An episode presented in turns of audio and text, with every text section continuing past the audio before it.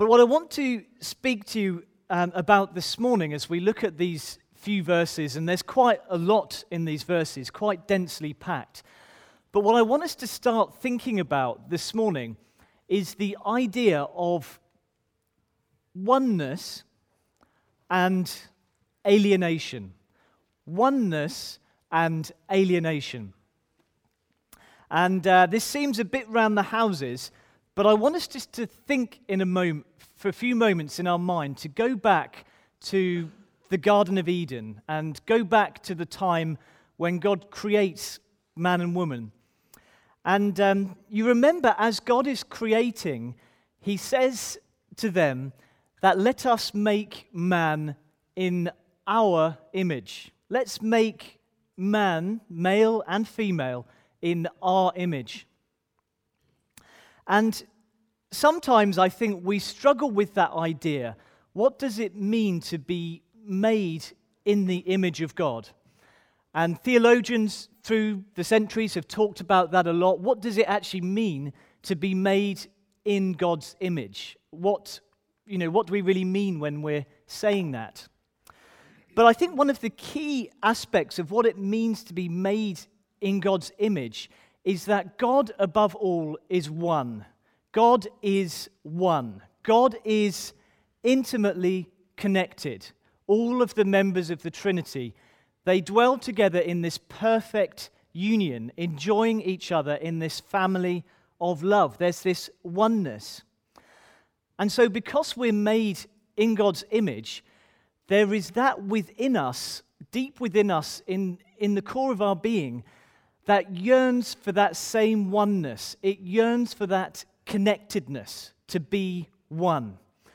And we yearn for that oneness or that connectedness in a couple of ways. And the first way we yearn for that oneness and that connectedness is that we yearn for that oneness with one another. We yearn for a deep sense of oneness and connectedness with other human beings deep down. And actually, in some ways, that's something that as we go throughout our lives, we can become quite obsessed by. Our life is, is governed by this desire to want to fit in, to want to fit into a group. And as I was reflecting on this, one of the things that is, is in, endemic to our, our reality as human beings is, is that we are tribal creatures, and tribalism is rampant. As you look across the world, across the nations, we see it in its, in its worst manifestations. You remember in 1994, there was a terrible genocide in Rwanda, and the country literally tore itself apart between the Tutsis and the Hutus, and they, they kind of literally destroyed each other, and there was a great genocide.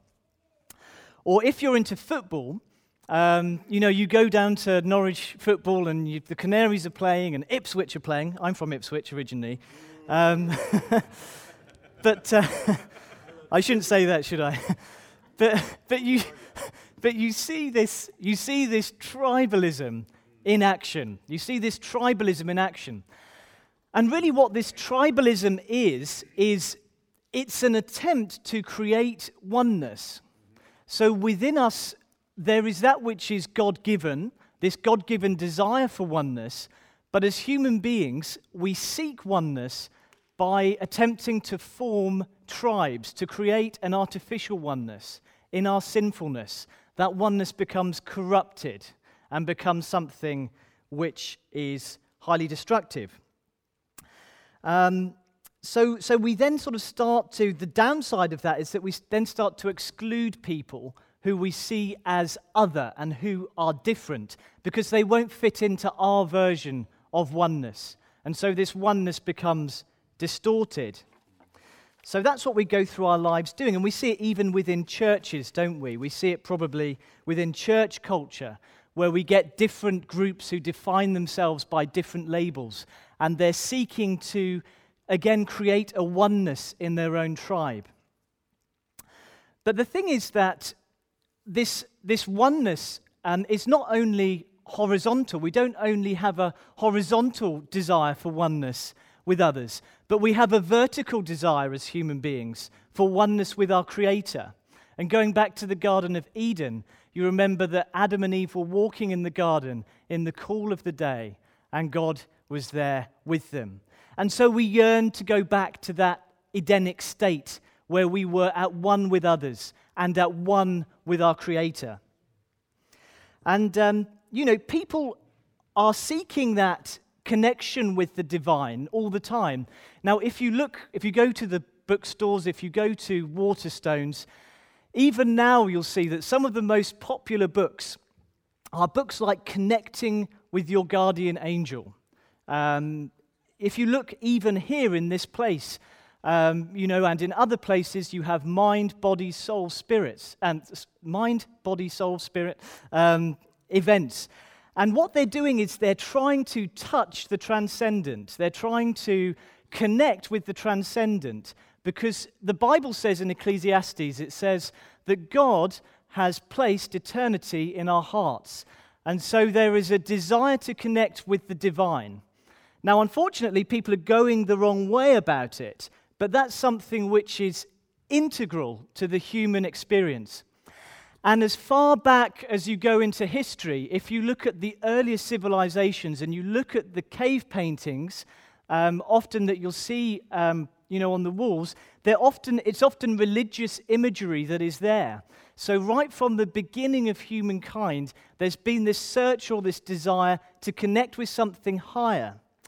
But also, if you travel the world and you travel the globe and you look at the landscape from wherever you are, you'll find that the landscape is dotted with religious edifices, whether they are temples, whether they're churches, whether they're mosques. This need to be connected um, is, is just fundamental to who we are. There's a Christian think tank called Theos, and they do a lot of. Um, uh, they do a lot of research into the state of where religion is in the country. Um, so they're British based think tank, um, and they did a survey back in 2013. So it's a little bit outdated now, but you know, bear with me. And they found that well over half of the people questioned in that survey believed in some form of spiritual being or essence. So it's about 60% of people said that they believe in some form of spiritual being or essence. But what was interesting, what's quite fascinating, is that they found that only 13%, 13% of those who said that they were non religious agreed with this statement humans are purely material beings with no spiritual element. Do you see what I mean? So, even the people who said they were in the non religious category, it was only 13%, tiny, it's very small proportion, who were willing to just say human beings are purely material with no spiritual element. Because, really, as popular as people like Richard Dawkins and Sam Harris and others are becoming, just by virtue of the fact that we're human and there are things that there are love and there is beauty and even consciousness. If you think about the consciousness, the fact that we are self aware beings, that we are fully conscious, that cannot be accounted for by scientific reductionism. And so that hardline atheism of people like Dawkins, it doesn't have much popular appeal. So, really, I just want that sounds a bit random, but, but I really wanted to frame what we're going to look at in this passage in that context because alienation, uh, disconnection from others, um, ver- uh, horizontal alienation and vertical alienation, but that really is what Paul is addressing here. So I just want to look at that and just look at how can, the big question is, how can this alienation, how can this person to person and God to person alienation be broken down? And that really is what Paul is looking at here. So just follow with me. If we look at verse 11, our first verse, it says here, Therefore remember that you, once Gentiles in the flesh, who were called uncircumcision by what is called circumcision made in the hands. So we've got here these these different groups, the Jews and the Gentiles, and they're different groups uh, religiously and ethnically. And the Jews knew that they were privileged. The Jews knew that God had blessed them. They knew that they were a blessed people. And if we look back, it should be on the screen above you, we'll see why God chose the Jewish people, or what he chose them for.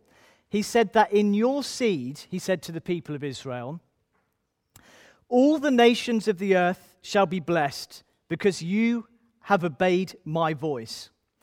So God blessed the Jewish nation originally in order to be a blessing to the other nations. Because God said that you're going to be a light to the Gentiles. So the Jewish nation were never blessed just to say, oh, look at us, we're blessed now, you know, whoopee doo. But they were blessed to be a light, to be a light to the nations. But they'd forgotten this. And because they'd forgotten this, they started to pour contempt on the Gentile people. And they say, well, you are, you're, you're the uncircumcision. It's a term of derision, really, a term of derision and abuse. What's very interesting is um, if we, um, there's a Bible scholar, a guy called William Barclay, and I'm just going to read you about what he said about, about the relationship between Jews and Gentiles at the time. It's very interesting.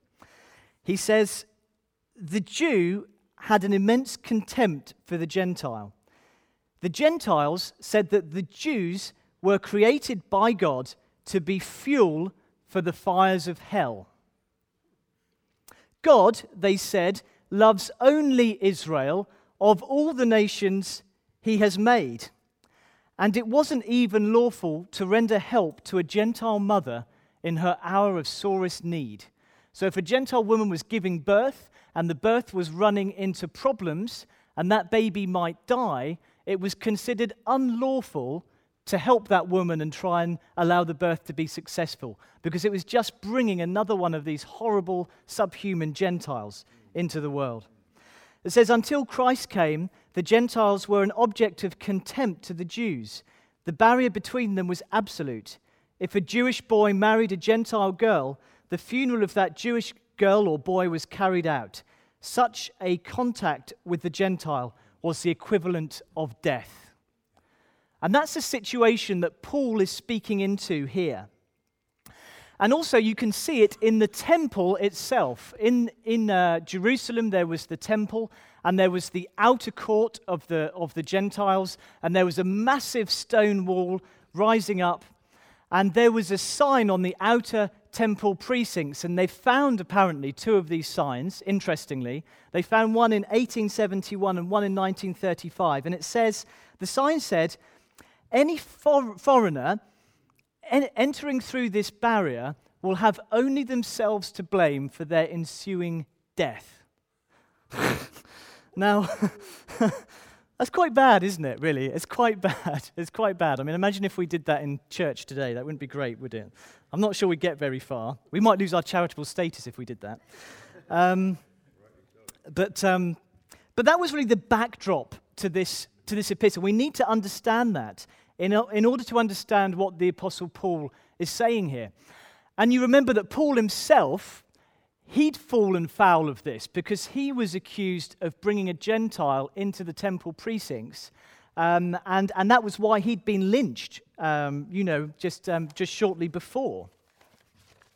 So, very interesting. But, but how about us? You know, this is, this is the Jews. How about our alienation? Um, I mean, obviously, I, I was thinking, how would it apply to this church? I mean, actually, we're quite a diverse church, aren't we? Um, ethnically and, well, in every other way. um, but, but where does contempt, what groups do we start to pour contempt on um, and treat almost a bit like the Jews treated the Gentiles? And I think sometimes it, there are certain things that we're quite good at, you know, perhaps ethnicity and so on, that we don't tend to um, create tribes around. But there are other things that we do. How about if I say to you the word Brexit? Um, do, you feel, do you feel at one if you're a Brexiteer with Remainers? And if you're a Remainer, do you feel at one with Brexiteers? Or do you, have an, do you have a tendency to do a bit what the Jews and the Gentiles did? Do you kind of look down on them as a little bit subhuman, although you wouldn't say it? Um, we can do it in a thousand different ways in churches. How do we react to those who perhaps worship in a slightly different way? But sadly, this tribalism, it does seep into, into church, church life. Um, so we just need to be aware of that. We need to be aware of that. That's our first point, really. So humanity is, is disconnected internally. But secondly, if we look at verse 12, um, it says that at that time you were without Christ, um, being aliens from the commonwealth of Israel and strangers from the covenants of promise, having no hope and without God in the world. So, as I said before, our, our disconnection is horizontal, but at a more fundamental level, it's vertical. Um, and the thing is, in this context, although I'm talking about tribalism and different groups, there is something, there's another dimension to this.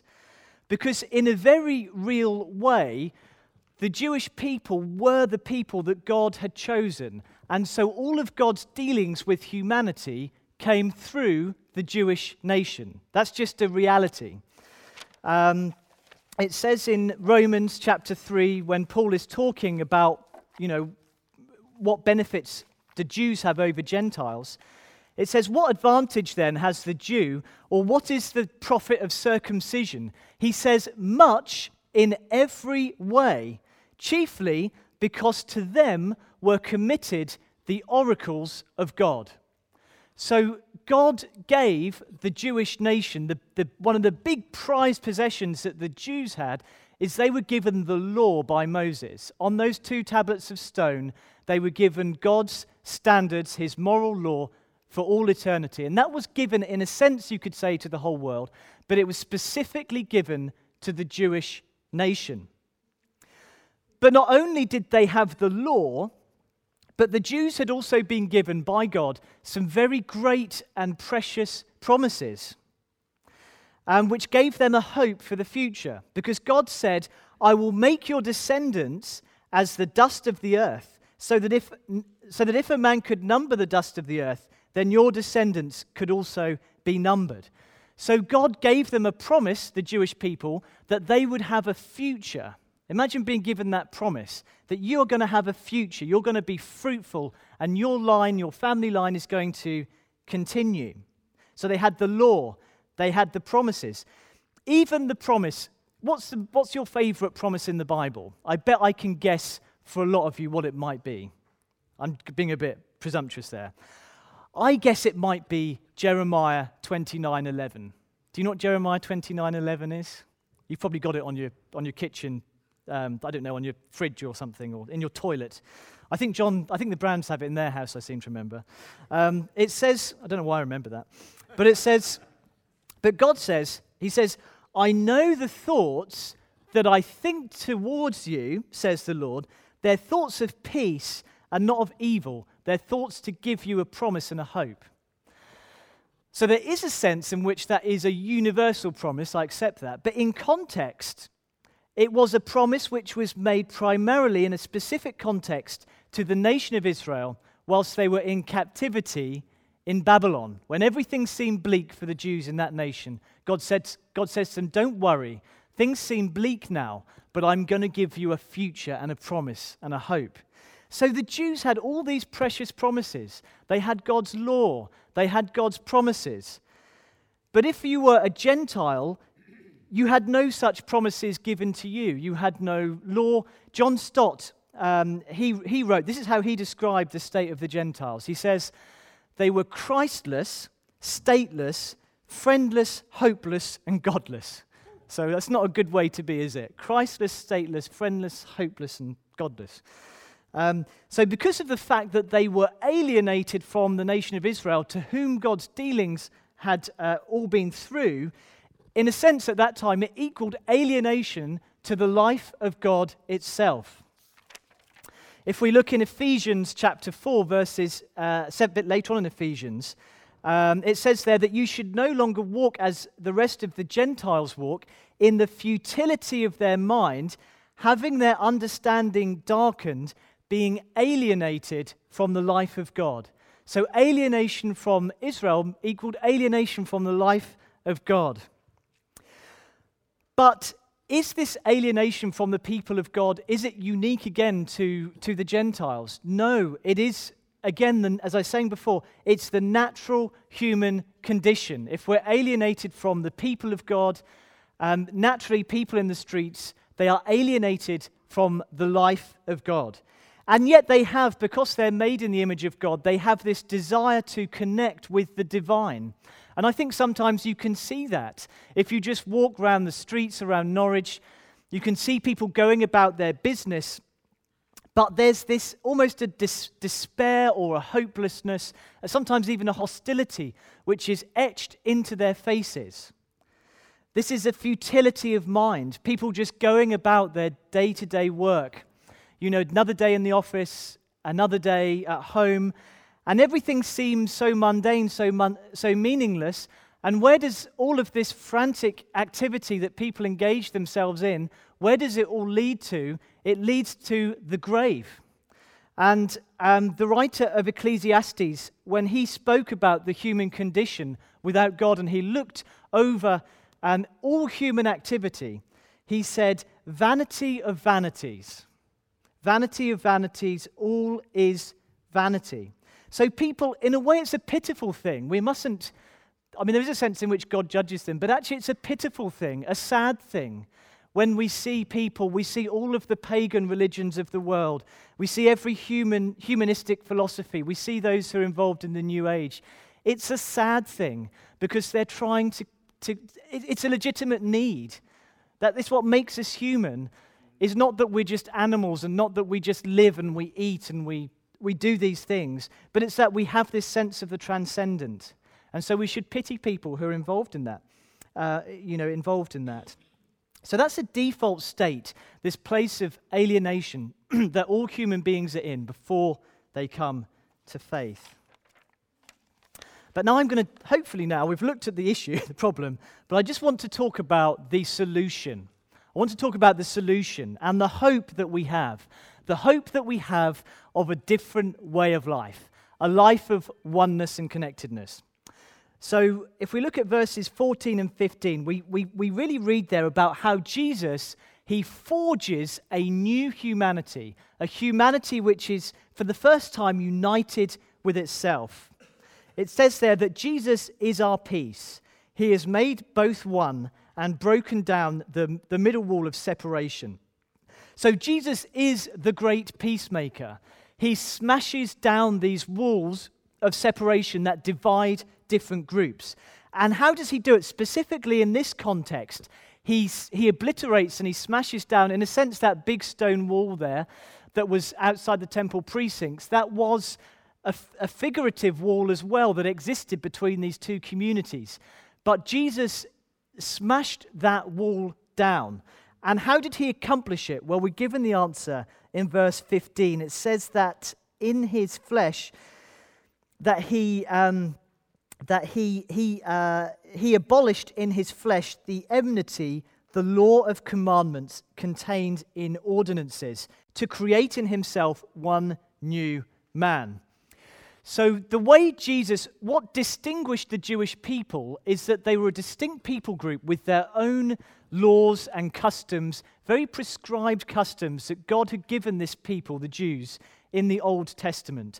Um, and even today, if you see a religious Jew, if you go to Jewish communities, you can see that they're, they're very um, distinct from all of the societies around them. It's what happened um, even in Germany and, and arguably not led to the problems, but, but the fact that the Jewish nation has always been distinct, partly because of its own customs and its, and its laws.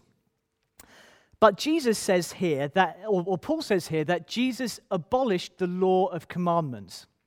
Now, if you're a Bible scholar, you might be scratching your head at this point, um, because didn't Jesus say that he hadn't come to take away any of the law? Do you remember him saying that? He said it in the Gospels, didn't he? So we seem to have a problem, don't we? Possibly. Uh, because surely this can't contradict Jesus' words. So Jesus says, doesn't he, in Matthew, he says, Do not think that I've come to destroy the law of the prophets. I did not come to destroy it, but to fulfill. For assuredly I say to you, heaven and earth will pass away, but not one jot or tittle will by any means pass uh, from the law till all is fulfilled. But here he says that um, it's about abolishing, um, he's abolished in his flesh the law of ordinances. So, how do we how do we reconcile these two things? You know, how do we reconcile these two issues in the Bible? But the answer really is that Jesus, we have to understand with the law that there is the moral law, which is binding over all people and all times, and there is the ceremonial law, which is all the customs, the rituals, and the dietary habits um, and clothing, so on. You know, you can't wear clothes made out of mixed wool or whatever, and that God mandated to the Jewish nation. But Jesus fulfills that, he fulfills the ceremonial law because he is the perfect sacrifice. He is the lamb who was prophesied in that, in that Jewish system. And so the need for that law, the need to live in that distinctive way that actually divided, drove the wedge between those two communities, it's actually broken in Jesus Christ because he perfectly fulfills, um, fulfills that sacrificial and ceremonial system. So but really, I just want to think about um, just really this reality of, of identity, this reality of identity. And again, about how that, that draws us together. That, you know, my fundamental identity is no longer that, you know, I am, I am, I am English or I am male or, um, or any of these other things. But our identity, our overwhelming identity, it's not that we cease to lose our maleness or our racial um, identity or any other identity, but our, our grand, the, the, the identity that swallows it all up is our identity in Jesus Christ. Um, and Paul says in Galatians, he says that there is neither Jew nor Greek, there is neither slave nor free, there's neither male nor female. You are all one in Jesus Christ. You are all one in Jesus Christ. So we have to think about what that means. And I alluded earlier to some of the, the divisions that can come in, you know, the Brexit and, and Remainers and all these different people. But we need to remember this truth that we are all one in Jesus Christ, that the wall of hostility that divides us has been broken down. Praise God. So, um, and that should have a big impact it should have a big impact on how we relate to each other. It should mean that we're willing, and this is hard, but we're willing to move out of our tribes. Because it's a human thing, isn't it? Even in churches, even in a church like ours, we do have cliques. We can't, we can't really, um, we have to be very honest about that. I probably unconsciously, and a lot of it is unconscious, isn't it? But we tend to gravitate towards people who are similar to us.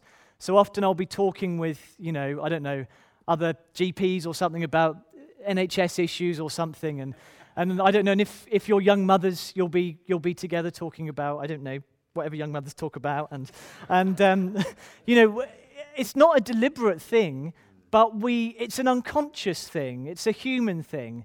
And because, you know, you could the- theologize it and say it's because we're looking for this oneness. But and there's nothing wrong with being with like minded people. I'm not condemning that. But we do have to try to remember that actually this gives us the courage to move out of our tribes. This gives us the courage to move out of our cliques and to move towards pursuing oneness in Christ with the whole church, with the whole family of God in every place. So I think that's practically what it means, really. Now, um, Finally, I want to talk about how Jesus reconciles humanity with God. So, going back again to that vertical dimension. So, if we look at um, verse 13, it says, Now in Jesus Christ, you who were once far off have been brought near um, by the blood of Christ. So, verse 13, it speaks about those who were far off, those who are a long way off, being brought near. So, the Bible often uses, and this can be quite confusing, but the Bible often uses spatial language, sort of geographical language about being near and far and so on. But really, it's referring to the closeness of relationship rather than physical distance. So it's not that, you know, I don't know, somehow Jesus is like you know, less miles away from us now. But actually, we're brought into this close relationship with Him. We have to ask the question is how, how are we brought into this relationship with God? And I think if we're honest, we have to say, there is such a mystery to the atonement. There is such a mystery to what the cross achieved that actually we probably can't fully um, explain it in, in one sense. There is probably a degree of, of mystery um, that we can't fully explain. But we do know two things. We know that specifically one of the ways that we're brought near to God is that we're brought near, it says here, by the blood of Christ. Second part of um, verse 13. Through his sacrificial death in our place, he removes the obstacle of sin which hinders our access to God. And you know, and we're very uncomfortable today with, with in churches about talking about the blood of Christ. It sounds very gory and very, um, very kind of repulsive, really, the blood of Christ. But the Bible is very clear that the shedding of blood is non negotiable when it comes to the forgiveness of sin. And we do see this in the Old Testament system. And if you go back and you read, you know, Leviticus and so on, you, feel, you find really that the whole thing is awash with blood. You know, not to be flippant, but it is. You know, you've, the, the, the priest is continuously sprinkling things with blood, with animals' blood. The altars and so on, they're being sprinkled with blood. And there's this constant um, series of sacrifices, almost so rivers of blood are perpetually flowing, um, you know, of these animals being continuously shed. And so it's right there in the fabric of the Old Testament that without the shedding of blood, there is no forgiveness of sins. Um, just reading about there, there's just this an- anecdote. There was once um, a man walking into a church, um, and he was um, uh, quite a sophisticated looking gentleman, and he came up to the pastor after the service and he said, Oh, I liked what you had to say, Pastor. Um, but I didn't really like all of the talk about blood and gore that you mentioned. I see Jesus as more of an example. Um, and, and I think that the important thing is to be true to the essence of Jesus' teaching. And the pastor responded, Well, very well, but how do you hope to be saved? Um, and to the pastor's surprise, this pastor was very surprised. He said, I just hope that following Jesus' example will be good enough. And so then the pastor wisely said, he said, the Bible says that Jesus did no sin, nor was any guile found in his mouth. Can you say the same about yourself? And at that, the man started to look a little bit awkward and say, Well, I can't say that exactly. Um, and then the pastor says, Well, it seems then that you need a savior and not just an example. And that the only way that your sins can be forgiven is by the shed blood of Christ. So Jesus not just an example, though he is an example, and sometimes we can forget that, particularly as evangelicals, we can forget that he is an example, but we need a savior. We need a savior. Um, and the second way, the second way that, that we're brought into this union, uh, that, we're, that, um, that we're brought near to God, uh, as, rather than far away, is by our union with Christ. And really, that's just these two, word, two words, really, at the beginning of verse 13. It says, But now in Christ. And this refers to our spiritual union with Jesus Christ. That in a mysterious way, we actually become at one, intertwined spiritually with Jesus Christ. That now God sees us, in a sense, as linked with Christ, and that we do genuinely. It talks in 1 Peter, it says that we become partakers of the divine nature. So we are now positionally united to Christ, but we, in some mysterious way, we become partakers. We share in Jesus. Um, and as we're united to Jesus, through him, we then have access to the Father. We actually are joining, in a sense, in a way we can't comprehend, quite, quite amazing, mind boggling, really, that we are actually becoming, in one sense, we are beginning to share in the oneness of God Himself. Obviously, we don't become God, but we begin to experience spiritually the oneness, um, you know, to draw close into that oneness um, of, of, of God um, Himself, to enjoy the fellowship of His Spirit. How often do we, do we overlook this great privilege that we have of being able to come into the presence of God at any time? You know, that was not possible for the Gentiles. But we can come into the presence of God at any moment of day or night. The, the way is open, there is no obstacle. You know, I've just spoken before about those rivers of blood that needed to be shed, n- never, never ceasing, you know, in the temple sacrificial system. And yet we can just walk right into God's presence at any moment. You know, it talks about, doesn't it, in Hebrews about, you know, that they couldn't even kind of approach or touch the mountain for fear that, that they would just be struck down dead. And yet we can enjoy, we can step right into the very throne room of God at any moment. Even now, wherever we are, we can just come into the very presence of God through the Holy of Holies. Um, but you know, do we avail ourselves of that? Do we, do we take, do we make the most of that at any time? Um, it says in Hebrews, it says, Therefore, having boldness to enter the holiest by the blood of Jesus, by a new and living way, let us draw near with a true heart in full assurance of faith at any time. Amen. Amen. Amen. And just finally, um, I just want to leave you with, with three pictures, three pictures, three word pictures that Paul finishes this section with. Three word pictures. Now, uh, verse, uh, you know, we've, we've understood that Jesus, you know, humanity is disconnected. It's disconnected from itself, um, it's disconnected from its creator, Actually, I think we could almost say that we are actually disconnected internally if you, if you think more deeply about it, because we've got these, we've got that which in us which desires God and, and that which in us which is Godward and looking for eternity. And yet there's this sin nature that drags us down. So we're actually internally, we're alienated even from ourselves. But humanity is alienated within itself, and we are alienated from God.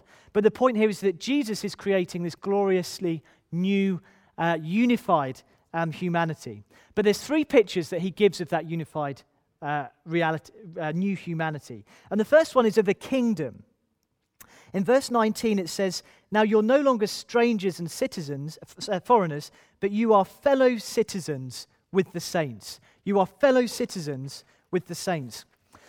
You know, if you, if you look at, if you're following the news at all and, and you look at um, uh, the refugee situation, you see these poor people who are displaced from their home, from their family, and they end up, often by a murderous regime, really, often by people who are trying to kill them, and they often end up just sort of wandering, literally wandering sometimes, groups of them, across the desert. Um, and they don't really belong in one place or the other. They're in no man's land. They've lost their identity. They have no settled identity on their passport, so to speak. And that's how the Gentiles were. They were outside God's kingdom, God's theocracy. But now it says that they've become fellow citizens with the saints and the members of the house of God. So they're no longer refugees. They've no longer got refugee status, um, but they're actually, you know, members with the household of God. And the reality is, is that before the kingdom was localized in a specific place, but now God's kingdom um, overspills beyond geographical boundaries to incorporate, in a sense, the whole earth. And so, our citizenship, Paul talks about our citizenship, and he says, Our citizenship is in heaven, from which we also eagerly wait for the Savior, the Lord Jesus Christ. And I think this is very interesting because what you'll find in life, even among us, is that some of us will have clearer senses of identity than others. Some people seem to have a very easy form of identity. And I think if you've lived all your life in the same place, surrounded by your family, so for example, say someone who, who was born and brought up in Norfolk. If I was born and brought up in Norfolk, which I'm not, not from that far away actually, I was in Suffolk. Um, but say you're born and brought up in Norfolk. Um, and, and you live somewhere and, and you study in the area, and perhaps you marry there, you settle with your family there. Um, you, you can almost say, well, I'm a Norfolk lad. I'm Norfolk born and bred. Do you know what I mean?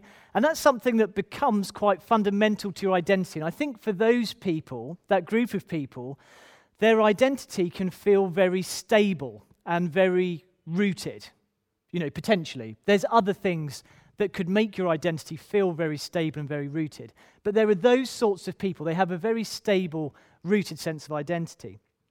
Now, the world that we live in now is a world of increasing globalization.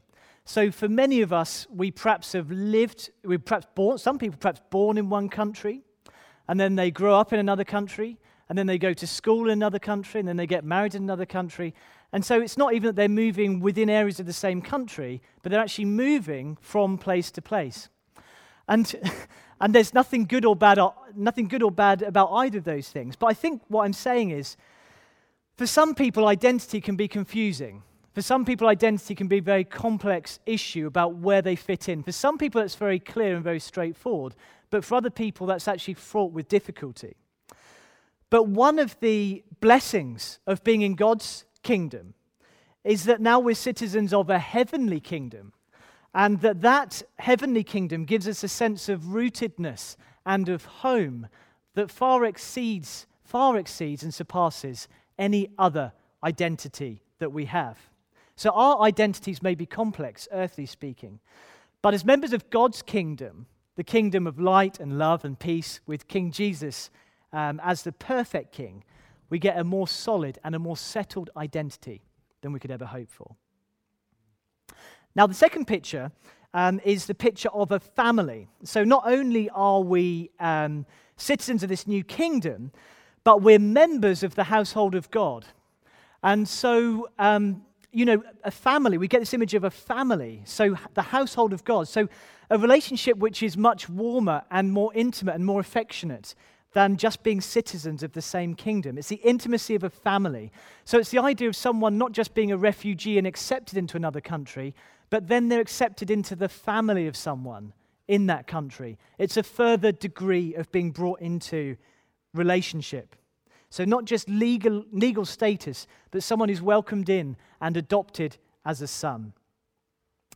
So, that's the second image a kingdom, a family, and finally a temple.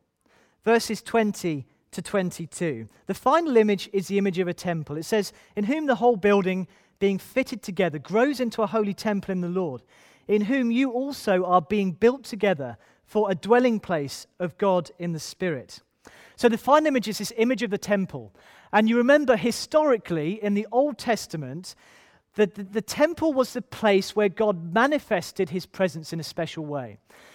It's always, I always find this a difficult thing to kind of um, understand because some of the language in the Old Testament, if you read it at face value, it almost does seem that God is kind of coming to live in this temple or dwell in this tabernacle or, or his presence is in this tabernacle. But of course, it is God is everywhere, but he manifests, the manifestation of his presence was in that temple in a very special way at times. Um, so, at times in the Old Testament, um, the presence of God would vanif- manifest visibly, and the whole place would, the whole temple would be filled with smoke and with a cloud. And it, and it says in 2 Chronicles 5, verse 14, it says that the priests could not perform their, their service because the glory of the Lord filled the temple of God. But the thing is, now we don't have a physical temple in the same way.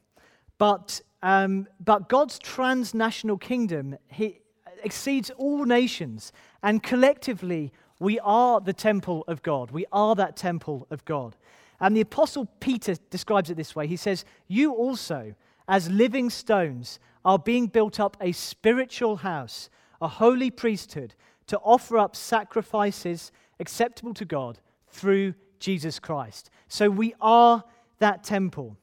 And that temple is built, in, interesting, it says, it's built on the foundation of the apostles and the prophets. Every building needs a foundation. And the foundation of God's temple is the teaching of the apostles and the prophets. And the cornerstone is Jesus Christ himself. He is that foundation. In the temples of old, in the Old Testament, one of the functions of the cornerstone, it was to hold together different walls. Again, Jesus holding together different people groups. And I like to think of it this way that God is building this beautiful temple, and there's all these different walls. There's the Chinese wall, and the Japanese wall, and the African wall, and the English wall, and the male wall, and the female wall, and the middle class wall, and the working class wall. And Jesus Christ is the cornerstone, and he holds all of those walls together, the cornerstone uniting them all. And so there's this beautiful temple where the presence of God manifests. And actually, the glory of this temple, although Solomon's temple was very glorious, the, temple of, the glory of this temple exceeds even the glory of the temple of old. So, so that's, a, that's a quick tour, really. So, humanity's yearning for oneness with itself, with each other, this reflection of the image of God. We have this desire for oneness, but we've distorted it through tribalism, through othering people. Or we try and foster oneness with God through a variety of ways mysticism, New Age. But it's only in Jesus Christ that there's any hope of humanity being reconciled, being restored. It's only through a relationship with Jesus Christ that the image of God, marred and obscured in Eden, can be restored for its original purpose union with God, union with each other. And so, if you want to become part of this this oneness. We have to become united with Jesus Christ. And the only way to do that is through repentance and faith. And those barriers that divide us, those barriers that divide us and God, will be forever broken. And then we're going to become part of humanity reunited. Amen.